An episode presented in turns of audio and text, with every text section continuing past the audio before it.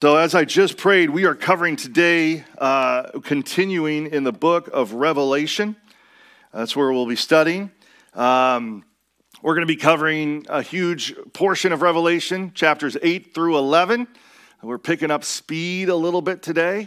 Uh, now, I'm going to encourage you to follow along in your Bibles uh, or in the Bible provided in the seat below you. Uh, I won't have uh, uh, any of the um, verses from Revelation up there today. Uh, I got a kidney stone this week. Then I got sick this week. I feel like I'm experiencing all the pestilence that I've been preaching about. You know, uh, the same with Stephanie. She got sick. Not that you would know it by the way she beautifully sang today, but at the rate we're going, I feel like we're going to get attacked by locusts after this sermon. Uh, so you're going to have to follow along. I'm going to summarize parts. I'm going to read parts. Uh, it's going to feel like a whirlwind a little bit. It's going to be half a theology class. It's going to be half a sermon. So just hang on to your hats, okay? Uh, and this is a, a, good reminder of why getting our podcast is so important because uh, you will not pick up everything I have to say today. sometimes I'm preaching Revelation. I see some of the glazed eyes. Trust me, I have the glazed eyes sometimes when I'm studying this book. Uh, and so sometimes going back and re listening, and this while you're driving around or cleaning the house or doing whatever it is you do, you'll help pick up things that you, you missed uh, the first time. Because Revelation is a complicated book. I can't say this too much. It is the most complicated book to preach uh, or to study uh, because there's so much that we do not understand about the book. I mean, we don't even know what we don't even know when it comes to Revelation. Now, God designed it that way. If He wanted to spell it all out today, He would. There's things that He hold back. In fact, in, in Revelation 11, there's this part where John hears something called the seven thunders, and we have no idea what it is right? It, the angel says, hey, don't write about this, hold it back. We don't know why. But it's a reminder that God doesn't always make things clear. And I think he does this because his goal in his word is for us not to understand every single detail about every single thing. His goal is for us to understand who he is, to understand his character, and then to trust him in his plan. And so that's the goal of this series. And so while looking at all the details and unpacking every word and all the multiple meanings in the Greek and the Aramaic and all of this stuff, uh, it can be cool and fun. The real impact of Revelation is understanding the meaning behind all of those details. And then us learning more about this amazing God that we sang about and then trusting Him in His promises. Amen, church? Amen. So last week we covered six and seven, and, and that was the opening of the seven seals. And it was the beginning of God's wrath and judgment on mankind as he begins to take back creation, all of creation, from Satan.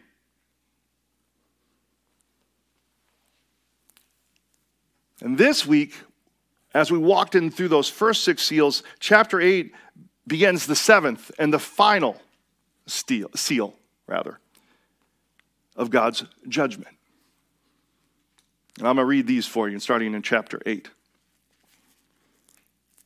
When the Lamb opened the seventh seal, there was silence in heaven for about half an hour. And then I saw seven angels who stand before God, and seven trumpets were given to them. And another angel came and stood at the altar with a golden censer, which was kind of like a bowl. And he was given much incense to offer with the prayers of all the saints on the golden altar before the throne.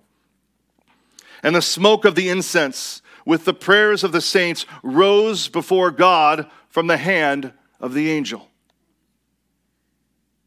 Then the angel took the censer and filled it with fire from the altar, and he threw it on the earth and there were peals of thunder and rumblings and flashes of lightning and an earthquake.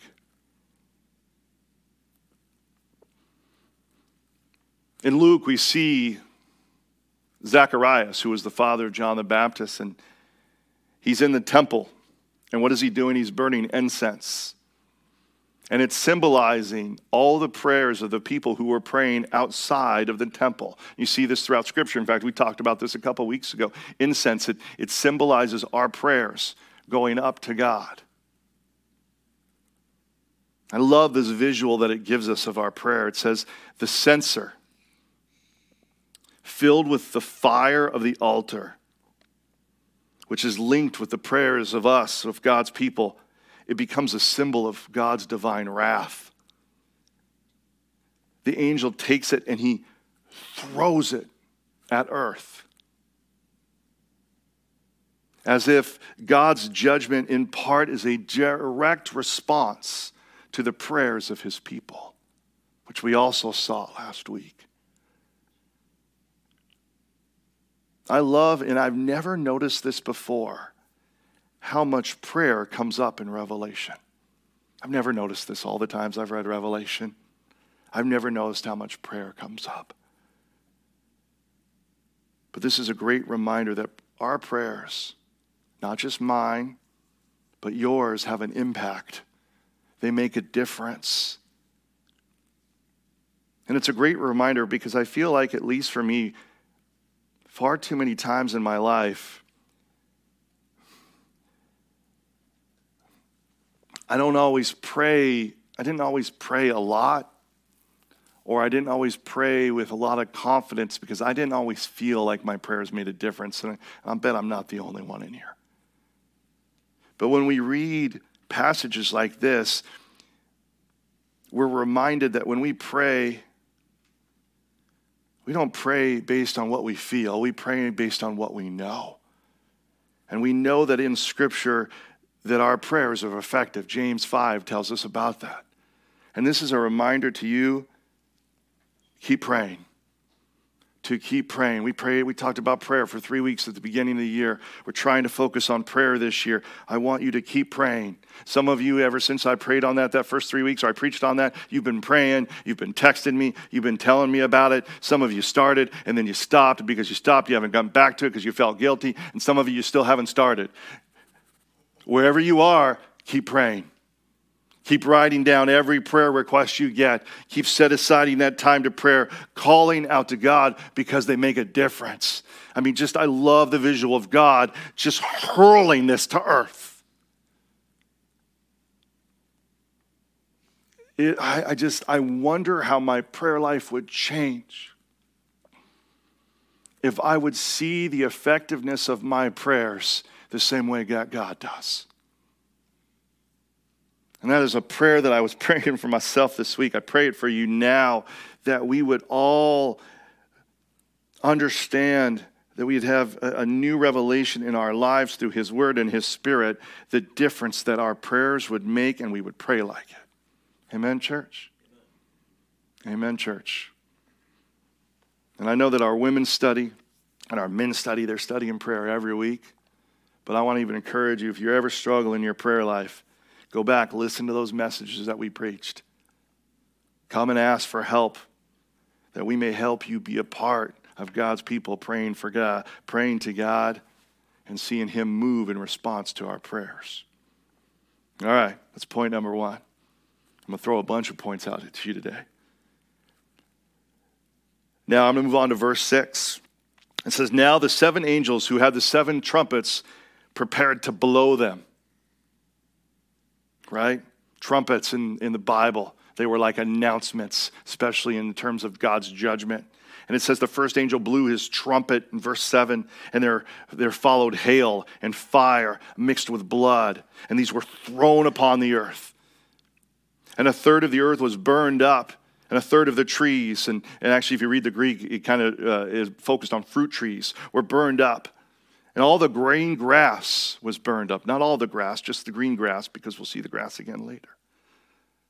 Now, listen, like with most things in Revelation, we're not sure what would cause hail and fire mixed with blood. It's pretty horrific to think about.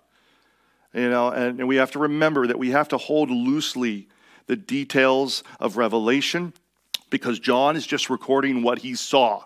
He, from his experiences, his understanding, was trying to put to words what he saw the best way that he could.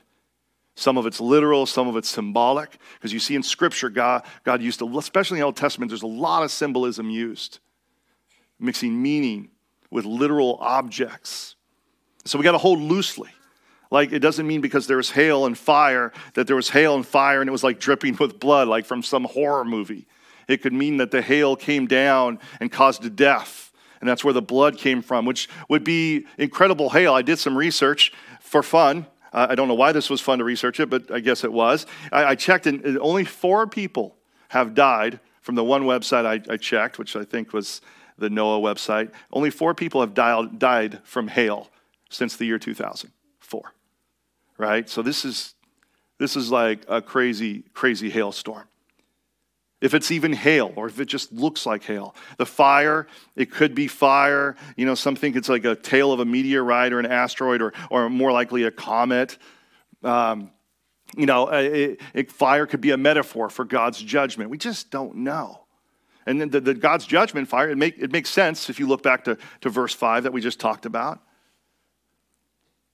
And we also have to remember, like, when we read things and, and, and it says like a third of something, uh, I don't think John was up there with a measuring tape counting. I think this is an estimation of what he sees, of this vision that he's having.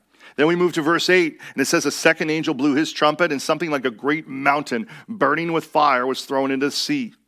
And a third of the sea became blood, and a third of the living creatures in the sea died, and a third of the ships were destroyed.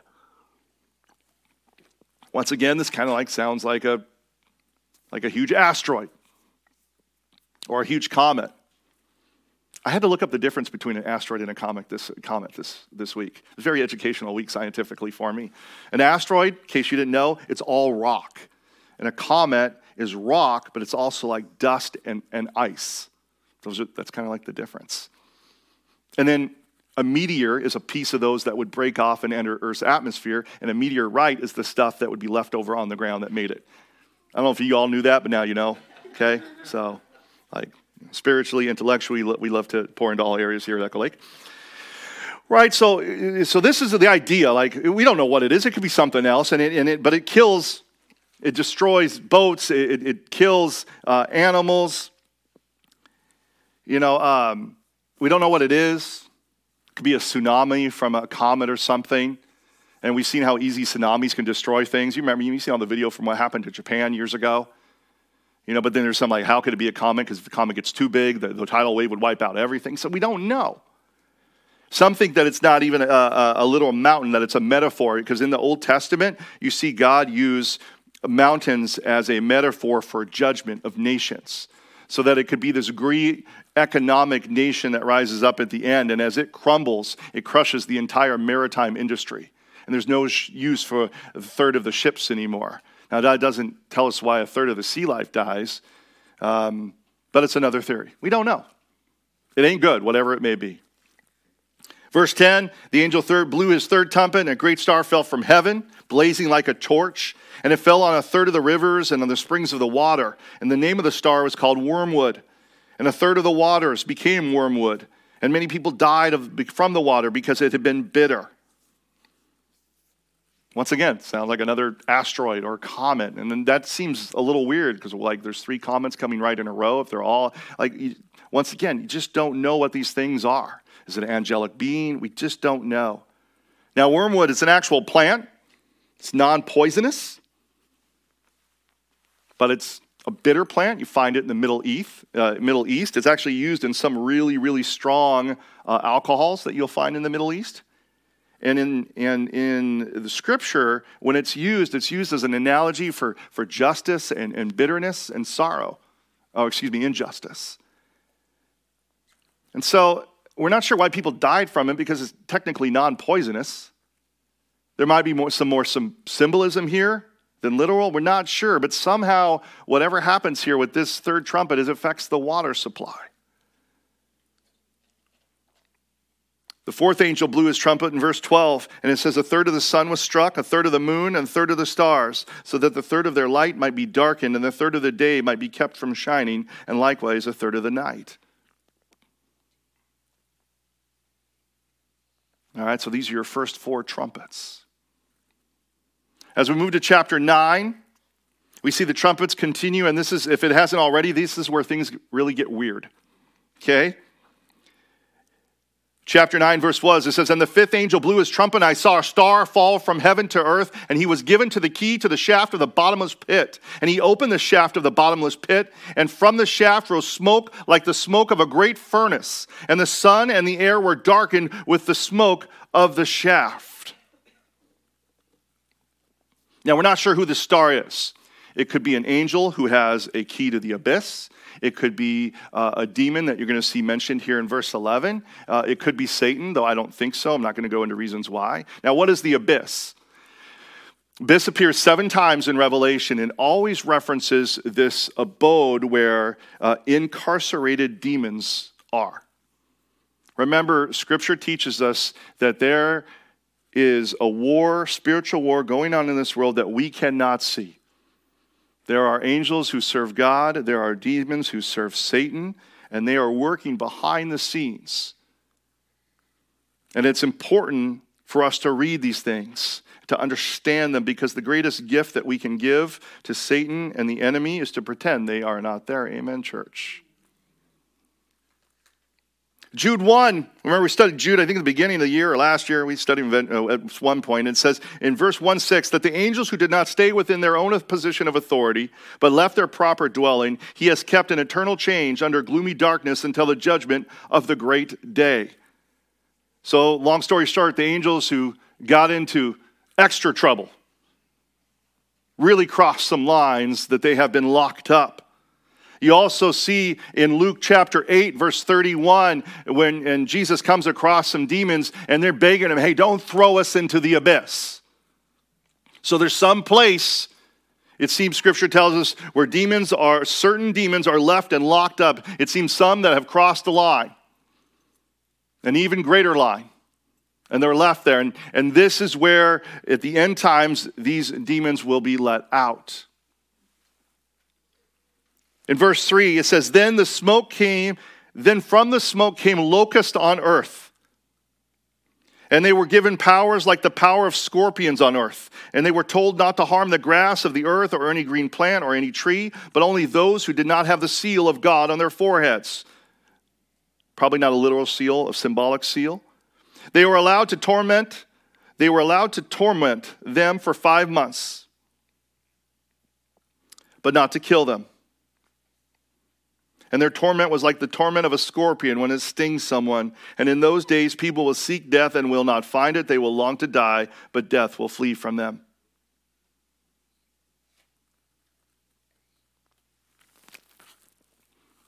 So John says these demons come out of the abyss at the end times. They're no longer hiding, right? They were like locusts, right? Now, they weren't locusts because locusts don't have scorpion tails and they don't have, and they don't go after people. If you've seen locusts, they do terrible damage, but it's to crops. And he gives this description of what they look like. CJ put a screen up here, picture of you. now listen, I think John, once again, is just giving descriptions. The Bible, they love to give physical symbols to characters, to, to, to different things, to, illu- to illustrate qualities, to characters, right? You know, it says they have faces like men. It means they're intelligent, they're rational. You know, it says they have hair like women, teeth like a lion, probably fierce and powerful. Hair like a woman, maybe to, to, to emphasize they're seductive in nature. Breastplates, they're, they're protected. They have wings, which means they'll be able to cover giant areas that nowhere can hide, no one can hide from, right? So they're probably not going to look like this. That's scary enough as it is right? One of the thoughts is we're talking about demon possession here. That they're going to come out here, they're going to possess people. You see this in Scripture. Uh, Matthew 8, there were people that were tormented, tormented by demons, that they went insane living in the tombs. Matthew 4, Jesus encountered other people that were possessed. Uh, uh, Matthew 8, there was a centurion servant who was tormented with paralysis by a demon. And then in Mark 9, there was a young man who kept throwing, wanting to throw himself into fire and try to drown himself, going crazy because of demons. These are such some of the spiritual and physical torments that we see in Scripture that demons can do to people. Now, during this time, like it says, those who belong to God are protected. We know in Scripture that no Christian, no person who has put their faith and trust in Jesus Christ can be possessed by a demon. Because we are taught that when you put your faith and trust in Jesus, the Holy Spirit comes inside of you. But it doesn't mean you can't be influenced. So we must always be careful what we allow ourselves to be influenced by. So, anyway, so we have all of these demons come out. They're like locusts, they're everywhere. Be horrible things. A crushing time for humanity.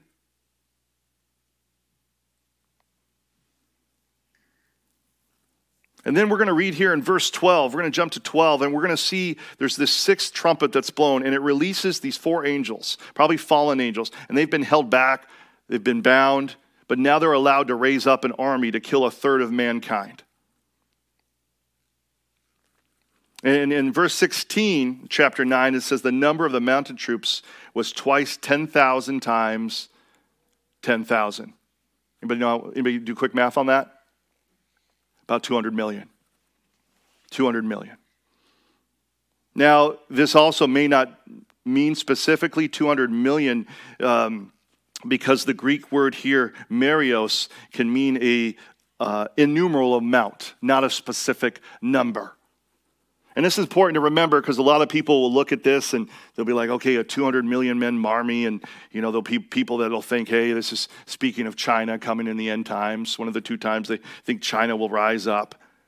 You know, and they think that when, when it talks about these, these uh, 200 million, it, it, talks about these horses that they have, that these people ride, uh, this army rides, and they think it means like tanks, you know, that it's symbolism for uh, a military conquest.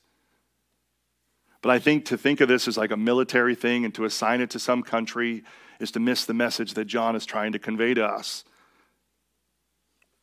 One of the characteristics that John gives, it says these horses that these, these riders ride have tails like a serpent. But when you read in Scripture, anytime a serpent's mentioned, or I say most times, I should say most, it doesn't have to do with warfare. It has to do usually as a metaphorical teaching for false, metaphor from false teaching. And so it's likely that maybe when this army rises up, it's going to be more about deception through false teachers that's going to cause man to turn on one another, which will create this death across the world. We just don't know. But whoever they are and however it works, it will bring even more destruction which is hard to fathom because if you've been here for every week, there's like, what is there left of the earth to destroy? Now, that's also a good reminder that when we read Revelation, we often read it straight chronologically, right straight through. But there's a good case to be made that, the, that this is not necessarily chronologically in terms of a timeline, but that it's chronologically in the visions that John saw. John saw this vision, this vision, this vision, and this vision. It doesn't mean that the timeline runs straight through those, or there's not overlap between them. You'll see this because there's certain statements that are made all throughout Scripture, like even at the end of 11, where they're like, The earth is yours, Lords. You've taken everything back. It all belongs to you. But then we get into 12 through 14 and talks about the beast, talks about the Antichrist, it talks about Satan. So there's still more to be done. So once again, it's a great reminder you have to hold so loosely the details of Revelation.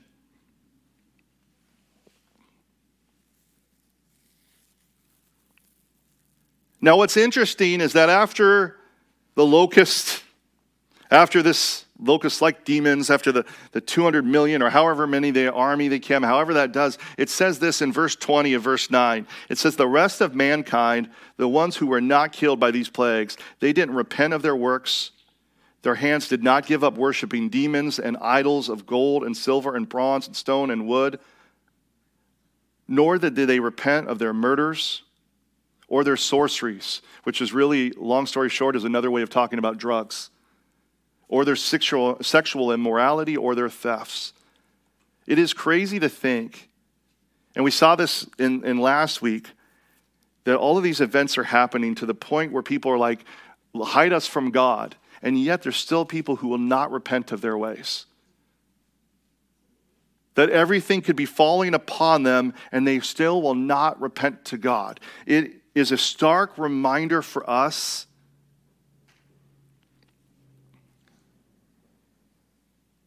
of the hardness of our hearts and the depths of our sin.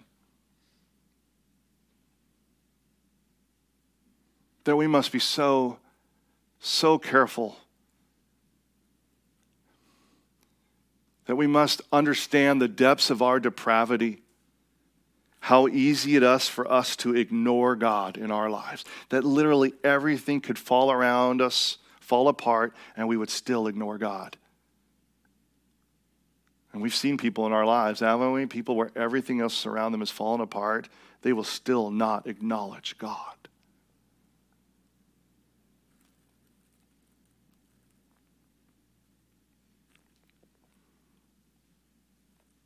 And that kind of leads me to the next thing I want to talk about. As we jump to chapter 10, there's this other angel that shows up. It's another vision, a grand angel that shows up in beauty and display. And, um, and it says that he's holding a scroll. And I'm, I'm going to jump to verse 8. And there was a voice that came to John. he said, I heard from heaven saying, Go and take the scroll that is open in the hand of the angel who's standing on the sea and on the land. So I went to the angel and told him to give me that little scroll. And he said to me, Take it and eat it. It will make your stomach bitter, but in your mouth it'll be sweet as honey. Reminds me when I ate too much ice cream as a kid or as an adult. In verse 10, it says, And I took the little scroll from the hand of the angel and I ate it. And it was sweet as honey in my mouth, but when, but when I had eaten it in my stomach, it was made bitter. And I was told, You must again prophesy about the peoples and the nations and the languages and the kings. And prophesy doesn't necessarily mean like tell people things that they don't know is coming, but it means to proclaim the gospel.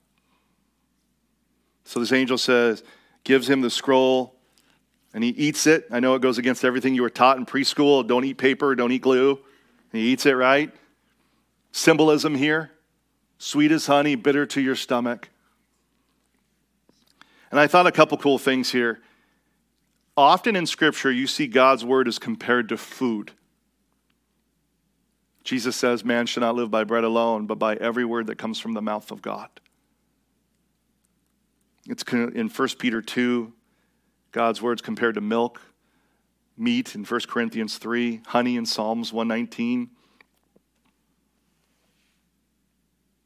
Prophets Jeremiah and Ezekiel they knew what it was to consume and to eat the Word of God before they could share it with others. It is a reminder to us, church, that we must consume the Word of God. It's not something that we glance at.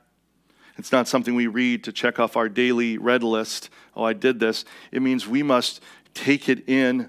We must chew on it. it means we think through it. We learn to understand it. We study to know the context the context of verses, and then we apply it to our life. Far too many people that call themselves Christian, they go to church, they listen to a message, but they never consume the Word of God. They never start to live by it. They never work to understand it. It's always separate from them, it's something that's next to them instead of apart and in them.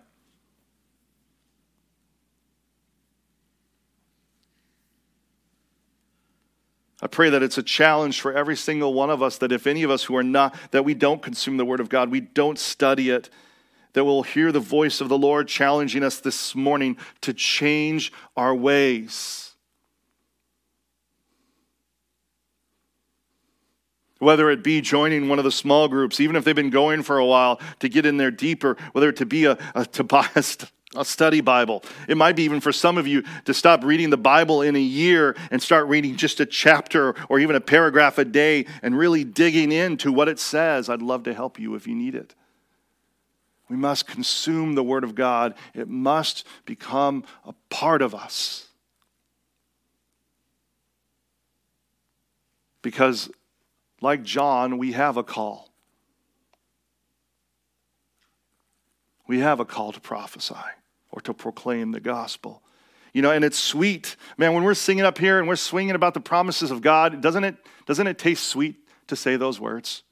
Doesn't it fill your soul with hope and with joy and with love? But there's also a bitter part of God's word. And, and, and it could be twofold. Like, on one hand, it's bitter because when God does come back, we'll talk more about this later in another week, but when God comes back, there will be those who don't spend eternity with Him. There'll be those who reject Him, and that's bitter. That's bitter to me when you think about the people that you love who reject the Lord. That gives me an empty feeling in my heart. It's bitter. You know, I, when you grow up in a Pentecostal church, you're always singing, Come, Lord Jesus, come. You know, and I, and I do wish the Lord for to come, but there'd be a point where we get too excited about Jesus coming that we forget what he reads in we read in 2 Peter 3 that with the Lord a day is like a thousand years, and a thousand years are like a day. The Lord's not slow in keeping his promises. Some understand slowness. Instead, he's patient with you, not wanting anyone to perish. I always feel like as Christians, we should never be too excited for the Lord to return too quickly. We should be willing to endure any suffering, any struggle in this world for as long as it takes, that so many more would call upon the name of the Lord. Are you with me, church? And, and I think that's part of the bitterness too. Like, you know, when you look at all the prophets of the Old Testament, like Ezekiel, and, and he had a similar interaction with an angel where, where God's word was, was sweet to, but then became bitter, is that you're treated poorly. If you really proclaim the gospel, you're going to get canceled. You're going to get ostracized. You know, and hopefully it's not because you're a jerk about it, you know, which we've talked about. Even when you go and you preach it in a loving way, people are going to want to be done with you and you're going to be punished for it. You're going to lose out on raises and, and popularity and, and celebrity in your life and opportunity and, and influence. And that can be bitter and it can be lonely. And so that partly might be what John was experiencing as he's sitting there on an island banished for preaching God's word. But it reminds us that we have a call nonetheless to take this message to those who need it. That we would snatch people from the fire as we read in Jude.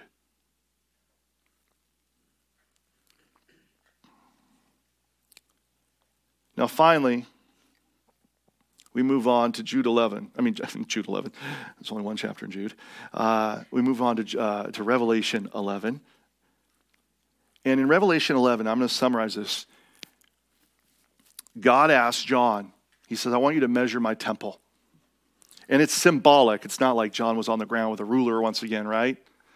He says, I want you to measure my temple, which is a way of saying, I want you to see all the people who have come through this and followed me all the people through all of these judgments, all the suffering of earth in their life, and they now follow me.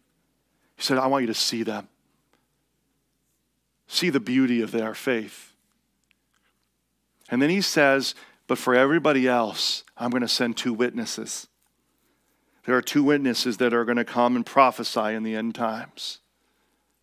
And, and we don't know who these two witnesses are. Uh, some think it's going to be the prophet Elijah and Moses because they're going to, these two witnesses will perform miracles similar to what Elijah and Moses did. And, and actually, Jewish uh, tradition expected them to be the ones to return. You also see Elijah and Moses show up in the Mount of Transfiguration, which I don't have time to explain, but you can, you can read about that in, in Luke 9 30 later. Some think it'll be Elijah, Elijah, Elijah and Enoch, because these are two men who have never died in the Bible, or at least it doesn't say that they died right? Enoch says it walked with God in, in Genesis 5, and then he was no more, right? And Elijah, he got to ride like a chariot of fire into heaven.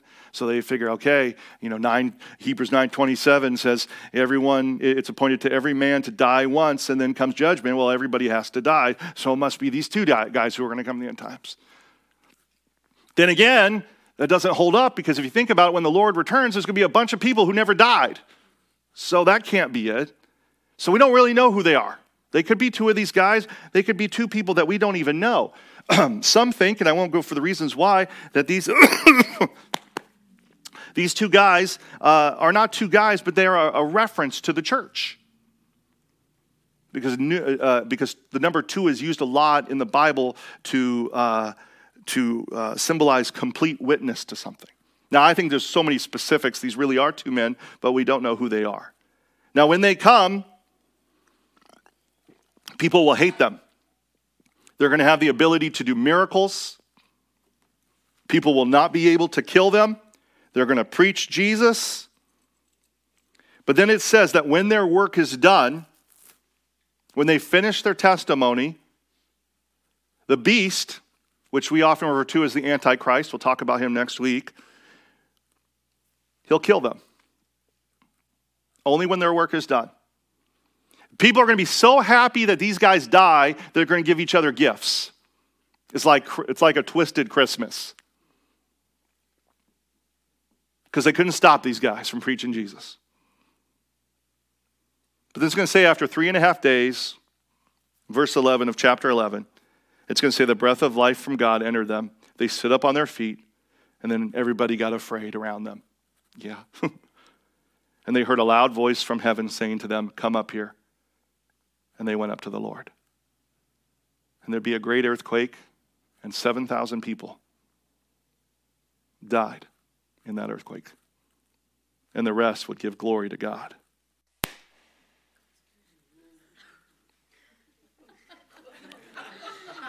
That's right. I really hope somebody planned that because let's do that at the 1045. awesome.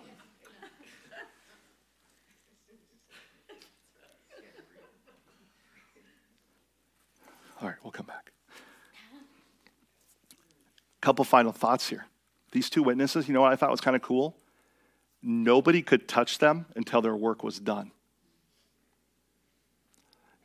All throughout the Revelation, you see one thing God will permit evil, He'll allow it to serve His purposes.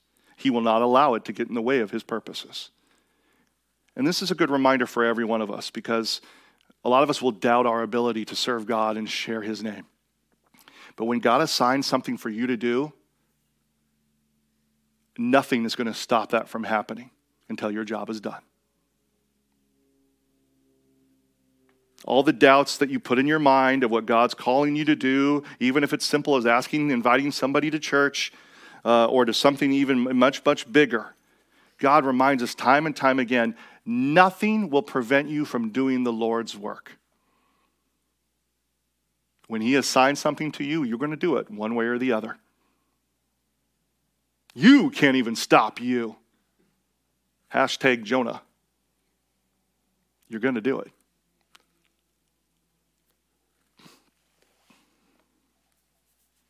You're a witness to God, just like these two are now.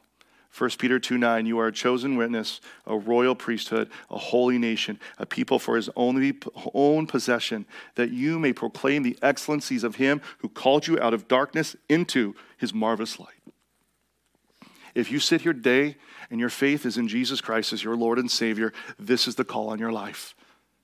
I don't care what ifs you have, I don't care what buts you have, what doubts you have. None of them trump the call that God has put on your life. And nothing will stand in the way of you doing His work if you will just answer the call. If somebody were to ask you how to be a Christian, would you know what to say to them? If somebody accused you of being a Christian, is there enough evidence in your life visible to this world that they could convict you of it?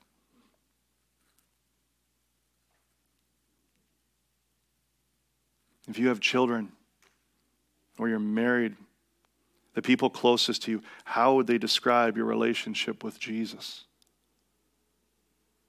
If someone asked you, How did Jesus change your life? or Why do you believe what you believe? could you tell them? Are you actively praying for God to use you as a witness in the lives of others?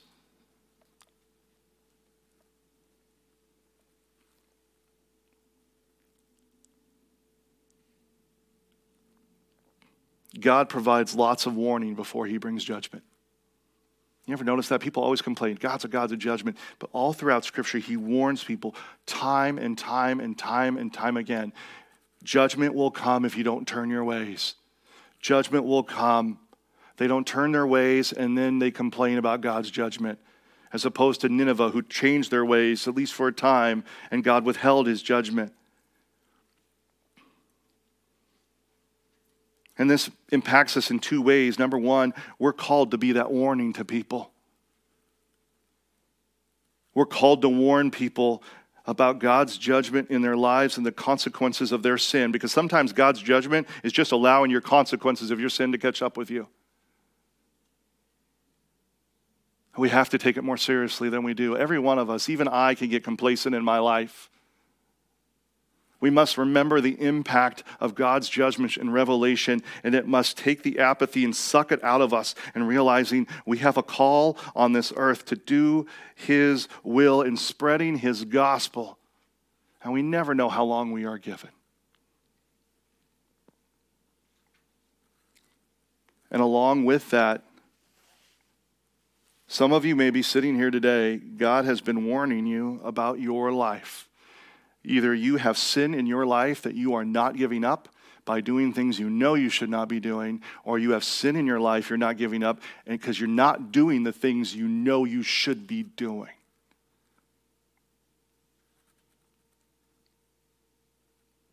You are no exception.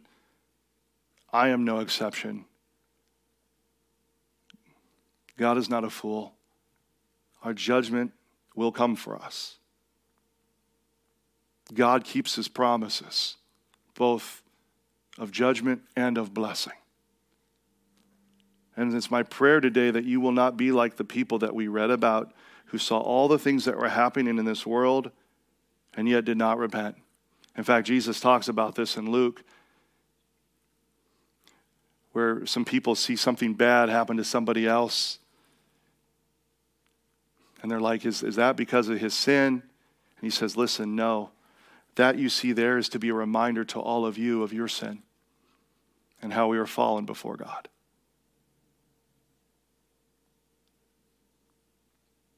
I pray that the judgments we've talked about today they would wake us up where we need to be woken up. That we may be recipients of his blessing and not of his judgment. And that as we receive that blessing, and we see that we're the judgment we're saved of, we would be like the witnesses, that we would go out boldly